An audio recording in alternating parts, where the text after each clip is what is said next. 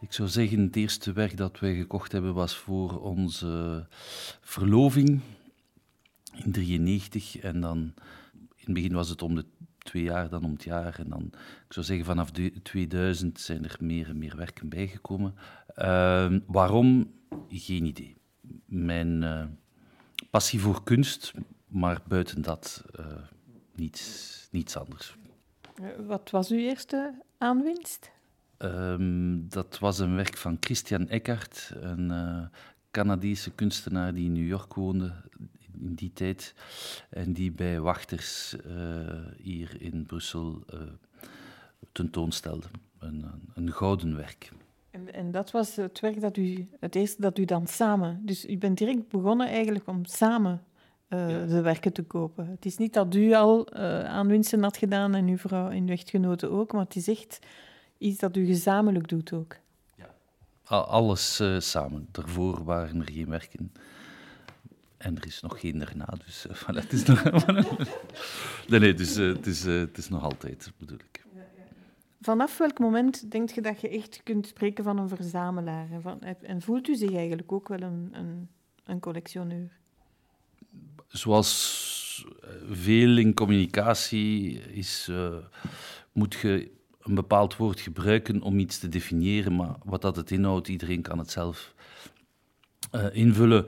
Uh, voilà, ik, denk dat, dat het gemakkelijkste is van mij een collectioneur te noemen, maar wat dat het juist allemaal inhoudt, betekent dat uh, sommige mensen zeggen, je zit maar collectioneur als je niet de werken kunt ophangen die je koopt. Allemaal zo van die dingen, maar daar allemaal geloof ik niet in als je gepassioneerd bent en af en toe iets gekoopt, veronderstel ik dat dat de definitie is van een collectioneur. Ja. Ja, we zullen daar misschien later nog op terugkomen met de vraag van uh, wat een kunstwerk voor u eigenlijk betekent. Wat, wat zoekt je in een kunstwerk of wat vind je in een kunstwerk eigenlijk? Uh, wat ik zoek in een kunstwerk is tweezijdig. Um, ik weet dat het als een vloek is voor sommige mensen om te zeggen dat ik nog altijd op zoek ben naar het esthetische.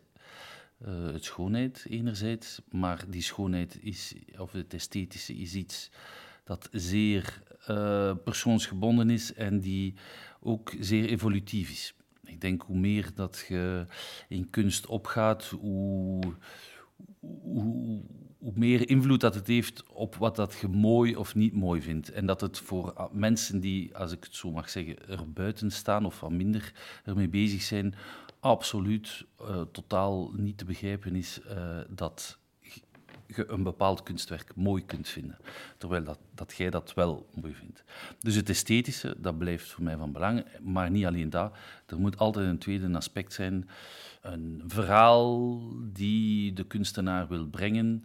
Dat kan over bepaalde waarden gaan, en dat kan over, uh, over in de, een bepaald deel uitmaken van de kunstgeschiedenis, hoe dat, een bepaalde evolutie in, in, in hoe men kunst beleeft, al die dingen zijn zeker even belangrijk ook als, als het esthetische. Maar de twee moeten aanwezig zijn.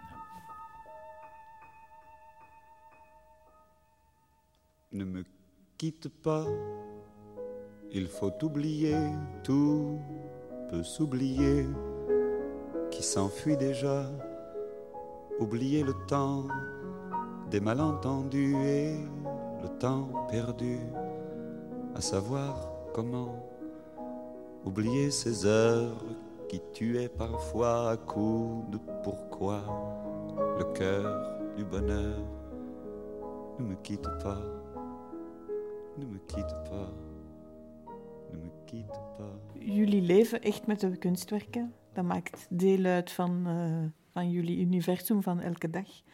Hoe speelt dat in eigenlijk op uw dagelijks leven? Uh, heeft dat een invloed op uw dagelijks leven? Verandert u ook soms de werken in functie misschien van een bepaalde gemoedstoestand? Of uh, hoe evolueert dat eigenlijk? Uh, ja, we leven met, met onze kunst, maar uh, we gaan niet...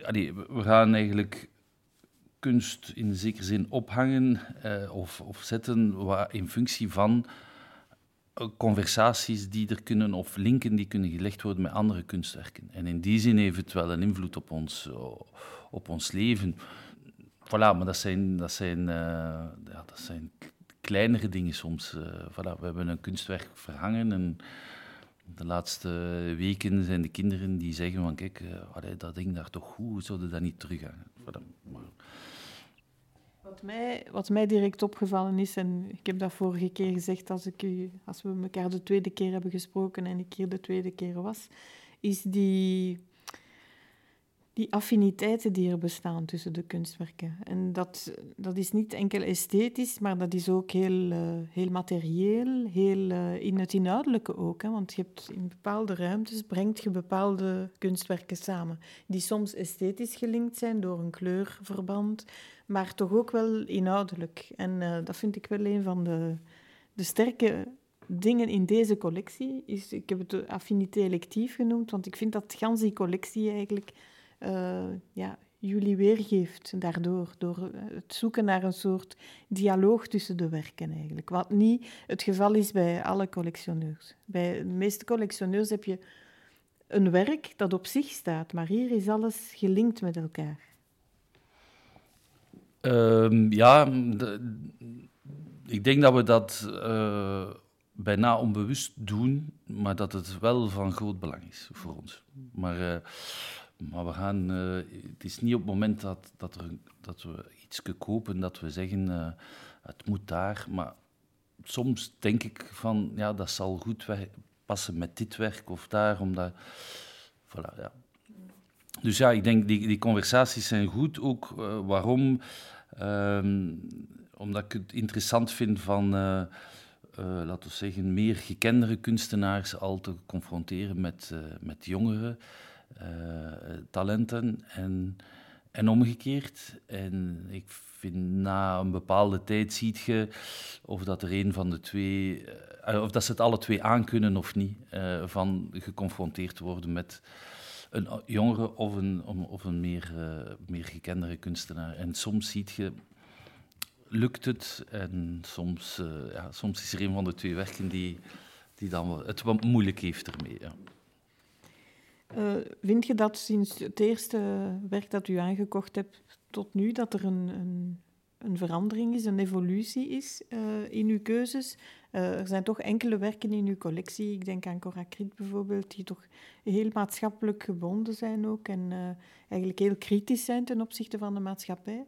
Is dat iets dat evolueert, de keuzes in functie van bepaalde thema's of helemaal niet? Is de keuze uh, geëvolueerd? Evident. Ja. ook de zin van esthetiek is zeker veranderd. Ehm, met de jaren word je ook als persoon ouder. En dus is het ook logisch dat je andere dingen. Uh, belang gaat hechten aan andere zaken dan, dan 20 jaar geleden. Um, dus, dus vind ik het logisch dat er ergens een evolutie in zit. De, de maatschappij kritische insteek van verschillende artiesten uh, vind ik interessant als het niet uh, als het een algemene insteek is. en dat het niet iets is die tijdsgebonden is ik ga geen kunstwerk maken, eh, kopen, bij wijze van spreken, waar dat, dat er commentaar op Trump staat, want dat vind ik, dat vind ik niet, niet veel nut. Want binnen vier jaar of de laatste acht jaar spreekt er niemand niet meer over hem. Dus, voilà, dus dat vind ik niet zo, niet, niet zo belangrijk. Maar, maar je kunt wel uh, maatschappijkritisch uh, commentaar hebben over bijvoorbeeld de plaats van Amerika in de maatschappij, de plaats van geld in de maatschappij, de plaats, al die dingen. En dat vind ik wel, da, daar kan ik uh, absoluut, uh, daar heb ik geen probleem mee van, van met zo'n werkend leven. Integendeel. Ja. Dus het is belangrijk van u als persoon uh, in vraag te stellen en ook als maatschappij van, van, van u die vragen te stellen. Zijn we goed bezig of niet? Leggen we de goede uh, nadruk op de, op de belangrijke dingen in het leven. Uh, in meerdere werken van uw collectie zijn er eigenlijk, eh, heb je ook de plaats van het individu met uh, al haar gevoelens en de weergave van de gevoelens. Um, en ook bepaalde thema's zoals immigratie of de, de eigenheid van een bepaalde cultuur. Dat is toch ook wel heel aanwezig in uw collectie, hè? Ik, ik, denk dat het een vraag is die, die iedereen zich moet stellen van, en, dat iedereen zich ook stelt van de, de, de plaats die wij als individu hebben in het geheel. Hoe kunnen wij als individu daar iets positiefs in bijdragen? Hoe, hoe gaat die, eh, de, de gemeenschap ons beïnvloeden en hoe gaan wij de gemeenschap proberen te in, beïnvloeden, eh, bij wijze van spreken, of toch, ons deel, deel, bij te dragen. Dus ja, die wisselwerking ja, is, is, belangrijk. Hè? Ja, ik bedoel, uh, dat is uh, ons job, dat is ons, onze vrienden, onze sociale contacten met iedereen. Dus, dus ja, dat is, dat is van belang. Wat denkt u van de rol van de, van de collectioneur in de hedendaagse kunstwereld? Uh, die is toch belangrijker en belangrijker aan het worden. De collectioneur is één van de spelers. Uh, je hebt de kunstenaar, de galerist, de collectioneur, de curator en iedereen, laten we zeggen, de, de professionelen uh, van, van de kunst. ik denk elkeen heeft, heeft zijn rol te spelen. Um, en elke rol is, is van belang. Het is uh, een huis en er zijn verschillende bakstenen en zonder, uh, zonder elke baksteen val, valt het in. Een deel van de rol van de collectioneur is ergens een beetje is, is financieel. Het zorgt dat er finans, geld komt in, in het circuit voor al de andere mensen. En dus ook voor de, voor de kunstenaar om, om te blijven creëren, om de mogelijke financiële mogelijkheden te hebben, om de galerist om te leven en te zorgen dat hij kan zijn best doen om mooie tentoonstellingen te organiseren voor diezelfde kunstenaar, in samenwerking met de curatoren die dan alle musea kunnen doen werken. En dus, dus in die zin, allez, ik denk het is moeilijk van dat ontkennen, dat is een van de rollen van een collectioneur. En dan zijn er sommige collectioneurs die ook... Uh, zeer gepassioneerd zijn, die ook de mogelijkheden hebben financieel om zelf een soort museum op te richten of een privécollectie die ze, die ze tonen. Ik denk, ja, op die manier heb je een bepaalde... Uh, kunt je je eigen persoonlijkheid naar buiten brengen met de aankopen en, en, en de kunstwerken. Uh, dus in die zin, die, die collectioneurs eh, hebben ook een belang omdat ze eigenlijk een soort privémuseum oprichten de, de collectioneur zorgt ook, dat is dan toch misschien iemand die gepassioneerd is, gaat zorgen dat de werken van de kunstenaar weer kunnen getoond worden ergens. Ofwel in een museum, ofwel thuis, of uitlenen, links of rechts. En dus helpt je een klein beetje mee aan de uitstraling van een artiest. En ik vind dat persoonlijk een heel tof gedeelte, omdat je dan weer de artiesten eh, betrokken zijn en, en die, die, die wisselwerking. Dus dat is weer een rol die een collectioneur kan spelen. Ja. Uh, we gaan komen tot de keuze van het boek en van het muziekstuk. dus dat u uitlegt waarom u dat gekozen hebt en hoe, de link, hoe u de link maakt, ofwel met uzelf of misschien ook met de verzameling. Um, de alchemist, zou ik zeggen. Uh, ik geef toe, ik lees relatief weinig uh, boeken. Uh, mijn vrouw zal lachen als ik een lievelingsboek moet bovenhalen. Ehm, maar eh, ja, De Alchemist van Paulo Coelho lijkt mij een, een zeer mooi boek dat ik een paar jaar geleden gelezen heb over het verhaal van een herdersjongen die op zoek gaat uh, en op reis gaat om een schat te vinden. En die uiteindelijk altijd probeert zijn, zijn droom na te streven. Er zit veel filosofie in het verhaal en, uh, en uiteindelijk uh, het is een verhaal van, van gezond verstand samen met een, een droom. En ik vond dat nogal een interessant en fantastisch mooi geschreven. qua muziek heb ik het zeer moeilijk om één stuk uh, eruit halen, omdat uh, muziek is zo divers uh, in functie van bepaalde gemoedstoestanden en andere. Uiteindelijk is muziek hetgeen dat u misschien qua kunstvormen toch het meest en het diepste kan raken. In, ik bedoel, een kunstwerk zien kan u, wow, kan u vol verwondering of bewondering maar muziek, dat gaat tot in, zoals ze in Brussel zeggen, dans les tripes. en dat, dat vind ik zo fantastisch. Dus ja, um, Jacques Brel vind ik een buitengewoon artiest. Ne me quitte pas bijvoorbeeld, is, is, ja, dat is een, een van de mooie. Dan heb je Mozart, het Requiem. Ja, ik, kan er u tientallen, tientallen opnoemen die, die, die ik buitengewoon vind. Is er een link met de beeldende kunst in huis? Ik denk niet. Behalve dat, dat, ik heel graag naar muziek luister en dat ik, ay, dat ik er enorm veel van kan genieten. En, en ik kan van de kunst ook genieten, dus daar, dat is dan de link. Maar voor de rest... Nee. Ne me quitte ne me quitte pas. On a vu souvent rejaillir le feu de l'ancien volcan qu'on croyait trop vieux Il est, paraît-il, des terres brûlées, donnant plus de blé qu'un meilleur avril. Et quand vient le soir, pour qu'un ciel flamboie, le rouge et le noir ne s'épousent-ils pas?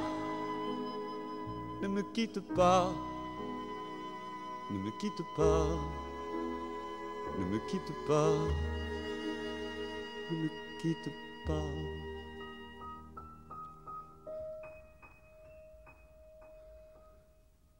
Ne me quitte pas, je ne vais plus pleurer, je ne vais plus parler, je me cacherai là à te regarder danser et sourire t'écouter chanter et puis rire.